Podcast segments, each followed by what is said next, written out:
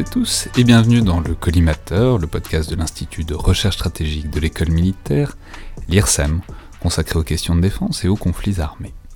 Aujourd'hui, pour ce nouvel épisode dans le viseur, en partenariat euh, aujourd'hui avec l'école de guerre, j'ai le plaisir de recevoir le commandant Guillaume, donc bonjour. Bonjour.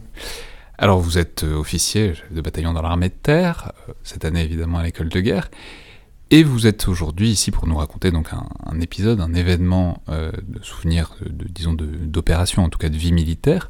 Aujourd'hui, alors je crois que c'est, ça remonte un peu maintenant, ça remonte à 2013. Alors racontez-nous peut-être euh, où et quand. D'abord peut-être dites-nous, vous étiez dans quelle unité à l'époque, dans quel régiment? Donc je servais au deuxième REP et nous sommes partis. Alors REP, on va peut-être préciser tout de suite, c'est régiment étranger de parachutistes, donc ce sont les parachutistes de la Légion étrangère, c'est Exactement. Et avec euh, ce régiment, je suis parti en opération sur alerte euh, en 2013 au Mali. Donc 2013 Mali, c'est donc l'opération Serval Exactement. Alors pourquoi alerte? Qu'est-ce qui s'était passé?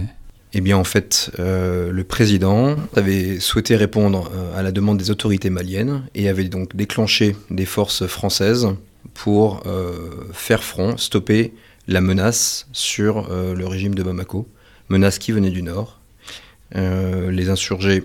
Euh, Donc on se rappelle, c'était les moments où ils progressaient, où ils prenaient Tombouctou, où ils ont détruit des bâtiments. Euh, Exactement, c'était après la prise de Tombouctou. donc c'est le moment où il fallait, fallait les arrêter, quoi, parce que de toute évidence, le régime malien n'arrivait pas à... Il fallait les arrêter pour stabiliser le, régime malien. Et c'est dans ce cadre-là que le président a décidé d'envoyer des forces armées au Mali. Et au sein de ces forces armées, euh, le régiment avec lequel, euh, dans lequel je servais est parti euh, en alerte. Alors il est parti, il est parti. C'est-à-dire vous étiez en France? On était en France. Ok. Donc on était en France sous régime d'alerte, comme l'armée entretient régulièrement ses régiments avec une capacité d'alerte. Alors c'est très intéressant. Donc le, le, le, donc le, deuxième REP, votre régiment, il est où? Il est stationné à Calvi. Ok, donc vous êtes en alerte à Calvi. Exactement. On vous prévient, vous faites quoi? Vous passez par Paris, vous partez directement pour le Mali? Comment ça se passe quoi? Alors, euh, on, fait nos, on fait nos sacs. Euh, en réalité, nos sacs sont, sont déjà presque bouclés, donc on, prend armes et bagages. Mais vous vous souvenez quoi? C'était à quelle heure et à quelle vie Ah, je ne me souviens plus. Euh, je me souviens simplement que la vie quotidienne s'est interrompue, que le chef de corps a prévenu tout le monde euh, que l'alerte allait être déclenchée. Et à partir de ce moment-là, euh, tout le branle-bas de combat euh, se met en place pour pouvoir permettre justement d'honorer notre contrat qui est, qui est justement notre capacité à partir en alerte. Mais donc c'est le, bah le, enfin pas, je sais pas le contrat, mais c'est entre le, branle-bas de combat et, le, décollage de l'avion, il y a combien de temps? Alors ça dépend, ça dépend des alertes. mais là en l'occurrence. en l'occurrence, à ce moment-là, nous étions euh, sur une alerte de très court préavis, c'est-à-dire moins de 24 heures pour partir. Euh, le régiment était prêt, mais les décisions, le timing, les besoins opérationnels nous a fait nous déplacer. je ne sais plus exactement, pas le, pas le jour même, le lendemain peut-être ou le surlendemain. Ok, donc vous partez, vous arrivez au Mali. Alors le, truc, c'est qu'en plus le Mali, on sait que c'est un, environnement un peu particulier, quoi. Enfin, c'est le désert. Enfin, bon, ça, dépend des endroits, mais c'est quand même un régime très désertique. Quand vous êtes en alerte, vous, savez que vous êtes en alerte pour le Mali, c'est-à-dire Pas du Ah ouais, vous étiez d'accord. Euh, Aussi bien vous partiez en Afghanistan que. Exactement, exactement. Et c'est une capacité qui est, euh, qui est maintenue aujourd'hui en France. Si demain il fallait euh, une intervention euh, dans un pays euh, où on n'a pas l'habitude d'aller, quelle que soit euh, sa distance, les conditions climatiques, les régiments qui sont, qui sont d'alerte sont prêts à partir n'importe où. Ok, donc là vous partez pour le Mali en 24-48 heures, quoi. Vous arrivez au Mali, il fait chaud déjà, j'imagine Oui, il fait chaud. Cette, période, cette période les températures montaient dans les 50 degrés. Ouais, donc il fait chaud, même, en partant de Corse, euh, il y a un petit décalage euh, de température. Et quand vous arrivez au Mali, bah, qu'est-ce qui se passe? C'est-à-dire sur quoi est-ce qu'on vous envoie pour quel était le besoin et où est-ce que vous arrivez? Alors en l'occurrence, euh, on, a, eu plusieurs, opérations au Mali, mais celle dont je, vais vous parler aujourd'hui est l'opération la première opération que nous avons conduite dans le nord-est malien. Un massif montagneux qui est à la frontière avec l'Algérie et qui s'appelle l'Adrar des Iphoras. D'accord. Donc, donc c'est pas le désert, c'est la montagne, quoi. Eh bien, en fait, c'est la montagne qui côtoie le désert. on, est, on est déployé au Normandie, on est prêt à conduire différentes opérations. et en fait, on est exactement à mi-chemin entre désert et, montagne. Et du coup, alors déjà premier truc, vous, êtes parachutiste, donc c'est un régiment de parachutistes. L'élément parachute, enfin je sais pas, on, vous parachute pas quoi, c'est juste on vous envoie dans un endroit. Euh, dans le dans le nord-est malien, nous n'avons pas été parachutés. Euh, c'est juste une capacité que vous employez ou pas, mais là en l'occurrence vous n'employez pas. Euh, la spécificité de, du parachutage que l'on appelle dans l'armée les troupes aéroportées, c'est un moyen de, de mise en place euh, euh, c'est la capacité pour la France, c'est l'assurance de la capacité pour la France de déployer euh, une force dans des endroits qui peuvent être difficilement accessibles par la route. Et c'est dans ce cadre-là d'ailleurs que nous avions déjà été parachutés sur Tombouctou. D'accord. Ah oui, après la prise de ton, pour reprendre Tombouctou. Exactement. Mais bon, donc ça, on a compris que c'est une autre histoire. Une autre histoire. Mais alors du coup, donc on vous envoie, on vous parachute pas, mais on vous envoie euh, vers euh, cette zone euh, montagneuse et aride. On vous envoie faire quoi? On nous envoie parce que les états-majors pensent que c'est dans cette zone, connue pour être une zone de retranchement rebelle, que l'ennemi s'est retranché. En fait, l'Adrar, le massif des Iphoras, historiquement, c'est un endroit dans lequel euh, les rébellions touareg euh, ont l'habitude de, construire, d'ériger leur sanctuaire. Donc potentiellement, l'ennemi euh, que l'on n'a pas rencontré s'est en fait retranché. il a préservé toutes ses capacités et c'est vrai que l'Adrar des Iphoras est un lieu où l'ennemi peut-être ne s'attendait pas à ce que l'on aille le chercher. C'est-à-dire, on sait, on sait pas d'ailleurs, mais enfin, on sait que, que c'est des euh, groupes très mobiles qui sont souvent en pick-up, euh, qui, qui, se déplacent assez rapidement. Et l'idée, c'est qu'ils euh, allaient se planquer dans la montagne et que pour, pour être à l'abri de, quoi, des, de, des, des, yeux et notamment de la, des capacités 3D de, de la France. Quoi. En fait, l'idée, c'est exactement ça, c'est de se mettre à l'abri, c'est de s'enfermer dans ce qu'on a coutume d'appeler un sanctuaire, une zone particulièrement aride, avec des conditions climatiques euh, difficile comme vous les avez mentionnés, et euh, une zone où euh, le soldat occidental n'était pas attendu, parce que une zone très rocailleuse, très cassante, usante, pas d'eau, difficile d'accès, qui nécessitait l'engagement de troupes à pied. Et c'est justement pour ça que cette zone était une zone de retranchement pour nos adversaires. Et alors du coup, quand vous dites ratissage, ça veut dire que donc vous allez dans ce massif pour essayer de quoi, de chercher des groupes Touareg? est-ce que vous avez une idée de ce que vous cherchez ou est-ce que bon, on va pas le dire comme ça, mais est-ce que dans une certaine mesure vous y allez en attendant de vous faire tirer dessus et à ce moment-là vous aurez trouvé l'ennemi quoi? Alors à ce moment-là, on ne faisait pas de ratissage. Euh, à ce moment-là, on savait exactement ce que l'on cherchait. Ce que l'on cherchait, euh, c'était euh, soit des djihadistes euh, islamistes affiliés euh, à Al-Qaïda au Maghreb euh, islamiste, soit des rebelles islamistes affiliés à Ansar-Eddin. Et donc, on savait ce que l'on cherchait. Alors évidemment... Et vous ne saviez pas où les chercher? Alors on ne savait pas où les chercher. On savait qu'ils pouvaient être là, on n'avait pas la certitude qu'ils seraient là. Et puis on, on savait aussi que l'environnement était euh, un lieu de fréquentation et d'habitation naturelle euh, pour les populations touareg. Donc vous y allez, et donc quoi, vous, passez par les villages Alors que se passe-t-il euh, ce, jour-là? Ce jour-là, je suis à la tête d'une force commando, une trentaine d'hommes, un petit peu moins, 25-26 hommes, et euh, j'ai à mon profit euh, un peloton euh, de, du régiment de chars qui était déployé avec nous. et j'ai reçu pour mission d'aller reconnaître l'entrée d'un wadi, d'un... D'accord, un wadi c'est un petit ruisseau mais souvent à sec, c'est une vallée, une sorte de, mini-vallée. C'est ça, l'entrée d'une vallée, pour aller d'abord nous assurer de l'accès à cette vallée, et ensuite essayer de voir s'il était possible de prendre du renseignement, éventuellement de trouver des caches d'armes, du matériel, de la nourriture stockée par l'ennemi. Nous sommes donc partis euh, conduire cette, cette, reconnaissance. Donc vous êtes 30 hommes, plus derrière le peloton, mais qui n'est pas avec vous, qui suit derrière Alors on a, euh, nous sommes 30 hommes. Euh, en fait, je n'ai plus le chiffre exact, mais nous sommes, nous sommes une petite trentaine de commandos. Et j'ai également sous mon commandement un, un peloton qui est constitué de chars, en l'occurrence c'était des chars MX-10, et euh, ces chars sont accompagnés de véhicules blindés, les VBL. mais, ils sont où, ce que je veux dire? C'est-à-dire, j'imagine que des commandos à pied, ça progresse pas exactement à la même vitesse que des AMX-10. Enfin, je...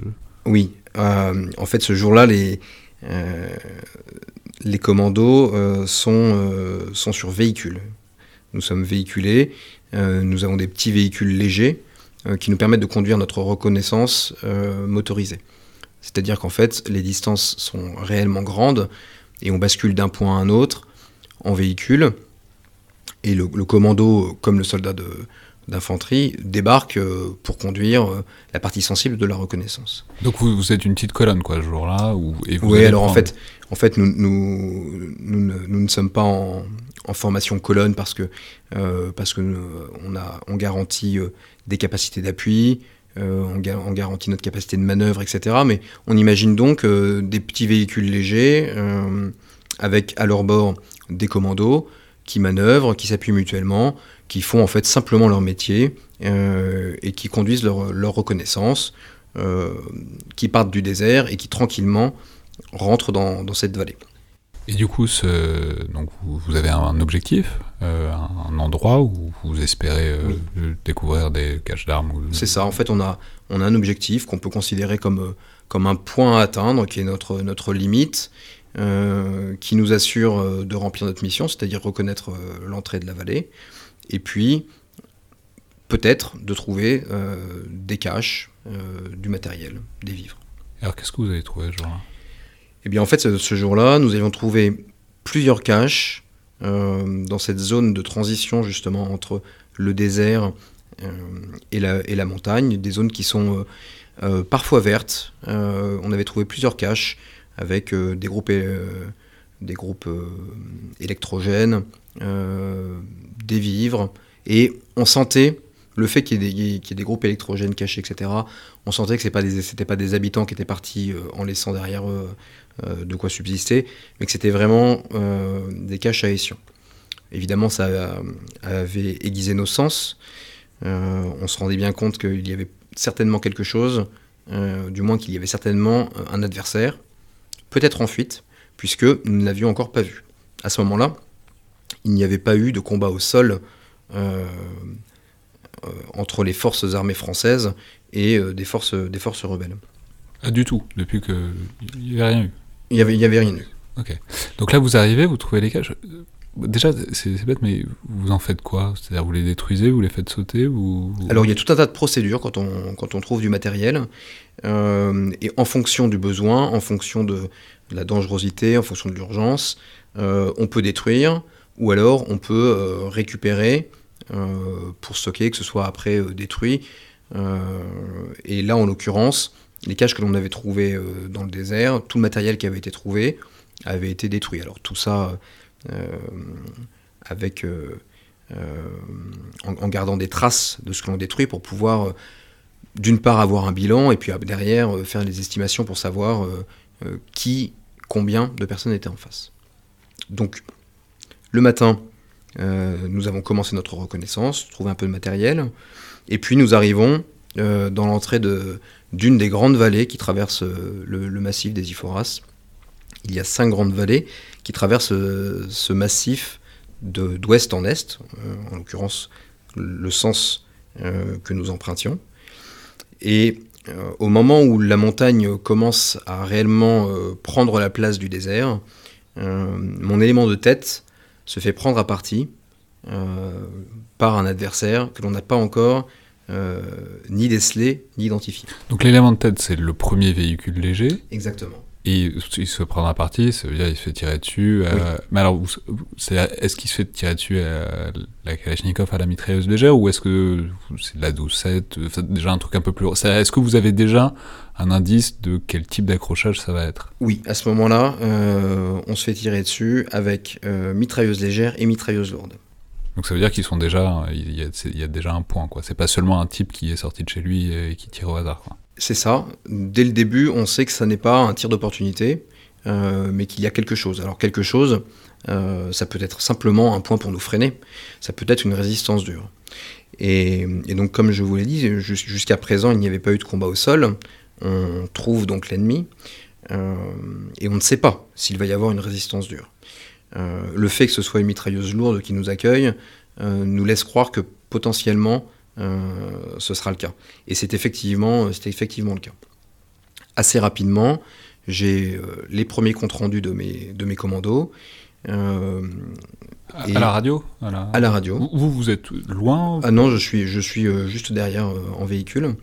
C'est-à-dire vous voyez le truc je, Voilà, je, moi j'ai une vision complète sur cette entrée, ce début de vallée, avec les deux massifs qui l'abordent au nord et au sud. Et euh, je vois la situation, j'ai les comptes rendus, je vois euh, les équipes manœuvrer, les gens font leur travail, euh, ils font exactement comme à l'entraînement. Et moi, c'était pas la première fois que j'avais ce sentiment-là, et, et c'est quelque chose de fort. C'est que à la guerre, ce qui ressort, ce sont les automatismes, les habitudes, les entraînements. C'est-à-dire ils ne seront pas paralysés par le fait que, c'est vrai pour... cette fois c'est vrai Déjà, ce sont des soldats aguerris. Ce sont des soldats aguerris. Euh, donc euh, ils ne sont pas paralysés. Et puis surtout, ils restituent les réflexes, les automatismes, les habitudes. Euh, on dit souvent entraînement difficile, guerre facile. c'est bien faux parce que si la guerre était facile, ça se saurait. Entraînement difficile, victoire possible est plus juste. Et c'est vraiment euh, ce que j'ai vécu euh, en tant que, que chef euh, sur, le, sur le terrain à ce moment-là, au contact de l'ennemi, sous le feu, avec mes commandos, mon, peloton de, mon peloton de cavalerie. Donc là, il y a les tirs qui arrivent de quelque part, vous savez pas encore où forcément. C'est quoi En fait, si, on sait, on sait rapidement. Quand on se fait tirer dessus, bon, d'une part, il y a des traces, on, voit les départs du, de, de coups, on peut voir des impacts.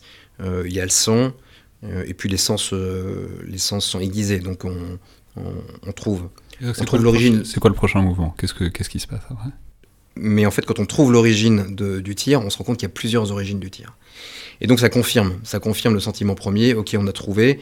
Et c'est pas c'est pas ce que l'on appelle une sonnette, c'est-à-dire quelqu'un qui vient simplement nous empêcher d'avancer et qui, qui, signale aux autres notre présence. C'est vraiment un point dur. Et assez rapidement, mes commandos manœuvrent. Euh, ils commencent par se désengager du feu ennemi, c'est-à-dire ils font en sorte de ne plus euh, être menacés, euh, ou du moins de l'être moins et de pouvoir eux-mêmes réagir. et j'ai à peu près à peu près deux équipes commandos réparties schématiquement, une au nord, une au sud de, cette, de cette vallée que, que nous empruntions que nous reconnaissions euh, d'ouest en est. Et euh, les comptes rendus me font comprendre que non seulement il y a plusieurs origines du tir, mais que l'ennemi aussi manœuvre. Le fait que l'ennemi manœuvre euh, me, me, fait comprendre deux choses. D'abord, qu'il nous attendait, il nous avait vu arriver, il s'attendait à ce que l'on arrive un jour, il était installé, donc effectivement on est tombé sur quelque chose de dur. Euh, il a déjà son mouvement prévu, il, il, a déjà, il, a déjà anticipé le truc. Quoi. Exactement, il a anticipé. Euh, ce qui est sûr, c'est qu'il ne faut jamais euh, considérer que l'ennemi est, plus bête que, nous, que nous ne le sommes. l'ennemi, il est comme nous, c'est sa peau qui, qui risque.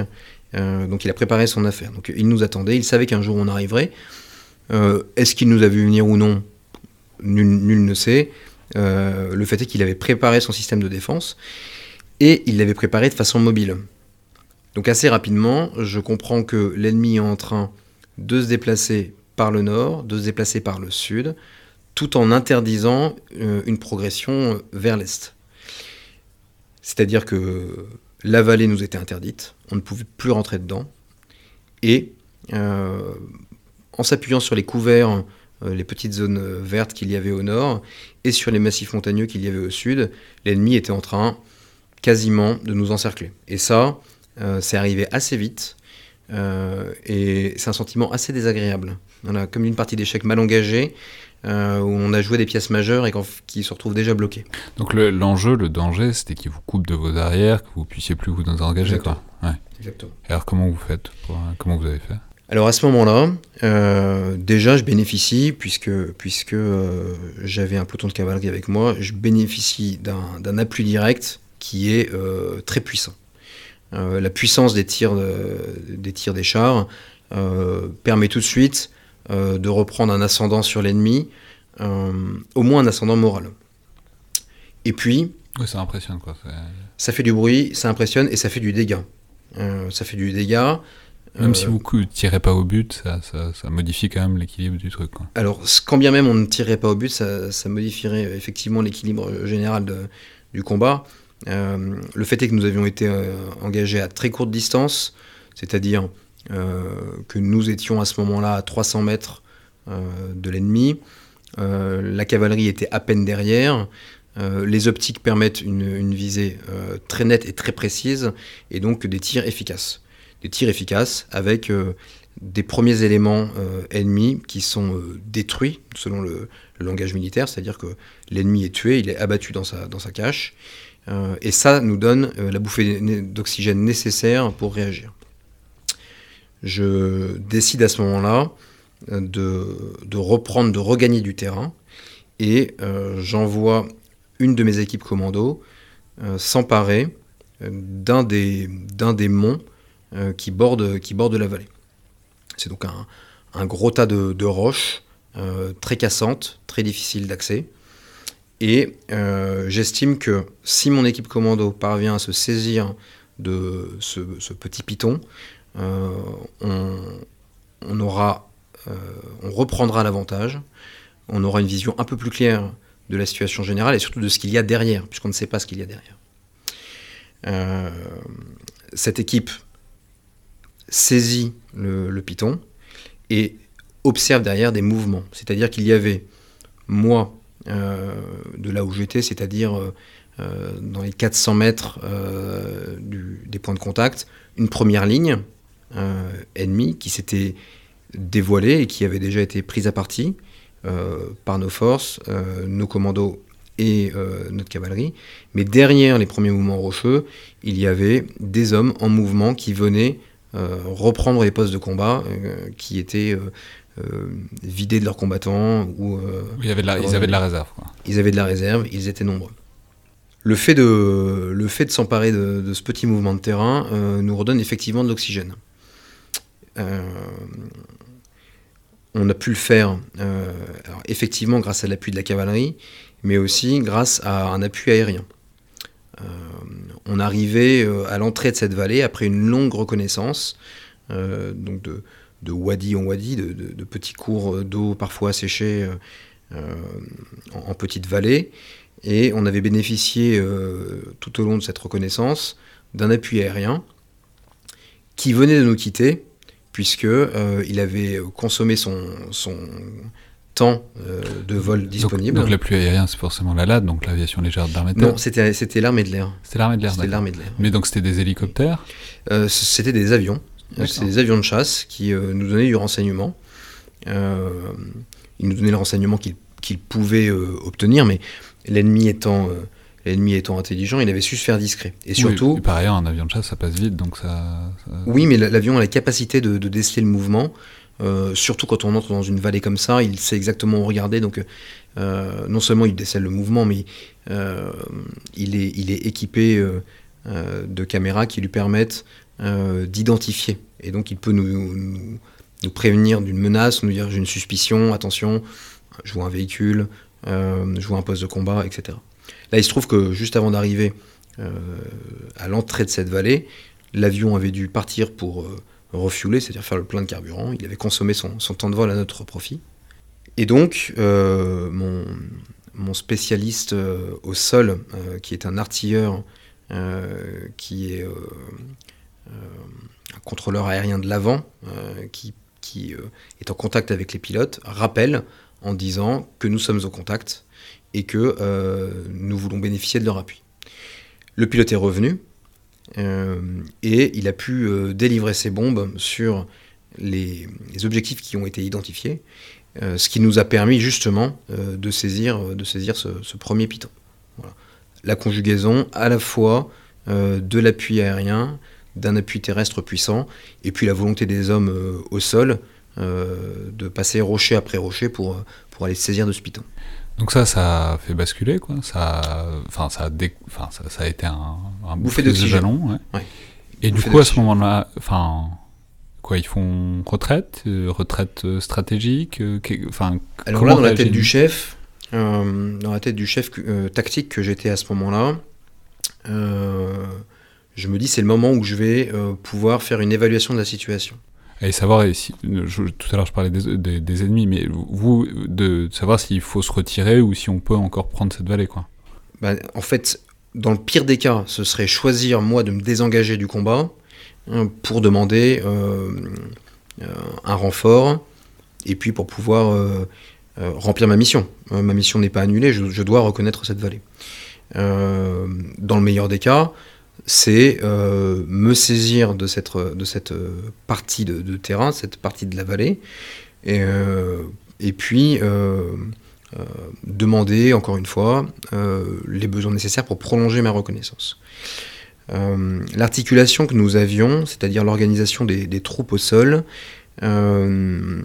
m'avait fait bénéficier d'un officier qui était juste derrière moi, à 500 mètres, et qui était euh, le, responsable du détachement. Euh, et lui, il a pu, euh, dès que nous avons été au contact, appeler justement, faire une demande de renfort pour que d'autres pelotons de cavalerie nous rejoignent, pour qu'on puisse bénéficier d'un appui aérien plus longtemps.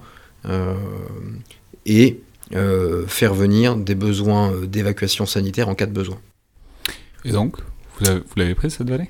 Et donc, cette vallée, euh, j'allais justement pouvoir estimer raisonnablement comment conduire ma mission lorsque le cours des choses a changé, puisque un de mes soldats a été blessé. Un des soldats qui venait de s'emparer du piton a été blessé. On m'annonce sa blessure à la radio. Et assez rapidement, on, m'annonce qu'il est mort. Et en fait, euh, quand vous avez un blessé à gérer, et quand vous avez un mort à gérer, euh, bien que la mission euh, soit prioritaire, la façon de conduire la mission n'est pas la même. le blessé, il, doit être, il doit être évacué. On remplit la mission évidemment, mais l'objectif est quand même de pouvoir sauver le blessé. C'est d'ailleurs cette, cette espèce de garantie qui, euh, joue sur euh, la confiance, euh, la fraternité d'armes, et qui est à la base des relations de, commandement que nous avons dans, l'armée française. Lorsque j'ai su que j'avais un blessé, j'ai donc fait remonter l'information à, l'échelon supérieur de manière à ce que lui, il puisse demander les moyens d'évacuation, puisque moi j'étais encore en train de gérer le combat. Euh, combat qui, euh, euh, non pas par chance, mais finalement par effet attendu, redevenait en notre faveur puisque nous, nous étions emparés du Python. Et lorsque j'ai appris par la suite que mon soldat blessé était mort, ça a encore une fois changé ma façon de procéder, puisque il n'était absolument pas question de l'abandonner, mais l'urgence venait de changer. Et donc les combats ont continué. Les combats ont continué euh, pendant trois heures. Et trois heures à faire voler de la ferraille, euh, c'est long, euh, c'est fatigant. moralement, ça demande une, une, une, acuité, une confiance très développée. Ça demande une, une coordination au sein de la troupe qui, euh, euh, qui est connu, qui ne laisse pas à désirer. Ça demande une confiance, moi dans mes subordonnés, pour leur capacité, pour les comptes rendus qu'ils me font. mais également de la part de mes subordonnés, d'être sûr que moi je saurais, je saurais aller jusqu'à la victoire. Et donc, malgré la difficulté du terrain, malgré le temps de l'action qui a été très très long, euh, malgré euh, l'adversité euh, qui nous était opposée, malgré le mort que nous avons eu, nous avons réussi à tenir le terrain, à remplir notre mission qui s'est trouvée par la suite modifiée. On nous a demandé de tenir le terrain et de ne pas aller plus en avant. Et on l'a réussi simplement parce qu'on a fait comme à l'entraînement. C'est-à-dire, alors c'est très intéressant ça, mais du coup, l'articulation entre. Euh, tout est réplicable à l'entraînement. Enfin, peut-être pas se faire tirer dessus euh, à la mitrailleuse euh, lourde, mais un peu quand même. le mort, non. C'est-à-dire, au moment où vous perdez un homme, est-ce que cette idée, ce sentiment que vous nous avez décrit tout à l'heure, que ça se passe comme à l'entraînement, est-ce que ça change Ou est-ce que ça reste parce que bah, l'immanence, le, fait que ce que vous, disiez, il y a de la ferraille qui vole, fait qu'on reste quand même dans les réflexes un peu reptiliens de, l'entraînement? Eh bien, en fait, on reste dans l'entraînement parce que euh, on est habitué à l'entraînement, euh, à simuler un blessé à évacuer, à aller chercher euh, au contact, un mort à aller récupérer, à extraire, et puis à, à renvoyer sur les lignes arrières. Et même si la réalité, le, principe de réalité euh, euh, se dresse devant nous brutalement, euh, on sait qu'on a un objectif, c'est l'accomplissement de la mission. J'ai vraiment eu le sentiment ce jour-là de, conduire au feu une confrérie de guerriers, une confrérie de soldats entraînés, de gens qui sont des professionnels, qui savent ce qu'ils font, euh, ce qui donne d'ailleurs au chef une grande confiance euh, en lui, ça aide. Et avec eux, on a en fait euh, conquis cette entrée de vallée, on a en fait extrait notre mort au combat, on s'est réarticulé, des renforts sont arrivés au bout de trois heures de combat, on s'est réarticulé, on a reçu une nouvelle mission qui consistait notamment à, garder euh, la surveillance de cette vallée et que, la cavalerie a assuré. Euh, et tout ça a pu se faire euh, de façon très professionnelle dans le sens où il n'y a pas eu d'hésitation, il n'y a pas eu de doute, et notre seul objectif était l'accomplissement de la mission. Et du coup, la dimension donc on a bien compris que la partie tactique, c'était intégré à l'entraînement, mais du coup la dimension presque métaphysique de perdre un homme, c'est venu euh, plus tard, je sais pas, le soir en rentrant. Euh, enfin, à quel moment est-ce que, puisqu'on a bien compris qu'il y a une partie qui était intégrée quoi, fonctionnellement, à quel moment est-ce que ça, ça tape ce truc-là? Alors écoutez, je pense que le retour brutal dépend de chacun. En revanche, la dimension métaphysique, euh, elle était intégrée depuis, depuis bien longtemps. C'est-à-dire vous aviez déjà songé à la possibilité de perdre un homme au feu, c'était déjà anticipé dans votre tête Oui. Deux choses, euh, deux choses m'avaient amené à ça. Euh, d'abord ma, ma, formation. en école initiale de formation d'officier, on, réfléchit beaucoup à ces sujets-là. Il y a toute une partie liée à l'éthique de la guerre, le droit de la guerre, mais aussi l'éthique du soldat. et puis il y a un rapport justement à la mort. La spécificité militaire, c'est avant tout euh, le droit, euh, évidemment dans le cadre d'une mission et sur ordre, euh, le droit d'utiliser la force pour donner la mort. Et ce droit, on l'a parce que nous-mêmes, on s'expose et qu'on risque de la recevoir. Donc, cette, cette, dimension métaphysique du rapport à la mort, euh, euh, je, l'avais déjà appréhendé dès ma formation. Et la deuxième raison, c'est simplement que euh, j'étais fantassin et que le métier du fantassin, c'est ce qu'on appelle, ce qu'on appelait les 300 derniers mètres. certains ont voulu mettre un peu plus de distance, mais les combats que nous avons connus au Mali nous ont bien plus rapprochés que ça de l'ennemi. Et enfin, dernière question, donc c'était en 2013, donc vous étiez chef de bataillon, euh, pardon, vous étiez euh, jeune capitaine à l'époque jeune capitaine. Oui, parce que j'allais dire, vous êtes aujourd'hui chef de bataillon, sans vouloir, à cause de tourner à l'école de guerre, on n'est pas non plus d'un âge canonique, donc c'était, vous étiez jeune à l'époque. Oui. Euh, avoir jeune une expérience comme ça, de perdre un homme, même si, enfin voilà, même si on intègre le risque euh, avant, ça fait quoi depuis, enfin comment ça vous a accompagné dans votre euh, métier de mener des hommes au combat depuis? Perdre un homme au combat, jeune ou pas jeune, je ne sais pas si ça fait la différence. Ce qui fait la différence, c'est la préparation. La préparation euh, intellectuelle, morale, et puis la capacité de chacun d'affronter cette épreuve. C'est une épreuve. C'est une épreuve euh, un peu comme une charge euh, que l'on porte. Euh, c'est aussi une grande réalité et c'est aussi c'est aussi ce qui se passe dans la guerre. On ne peut pas on ne peut pas conduire des opérations euh, sans être intimement persuadé que faire la guerre ça tue. Cette, euh, cette mort que j'ai connue euh, assez jeune, eh bien d'un côté c'est quelque chose que je porte, mais en fait, ça fait simplement partie de mon, de mon expérience militaire. Très bien. Merci beaucoup, Commandant Guillaume. Je vous en prie.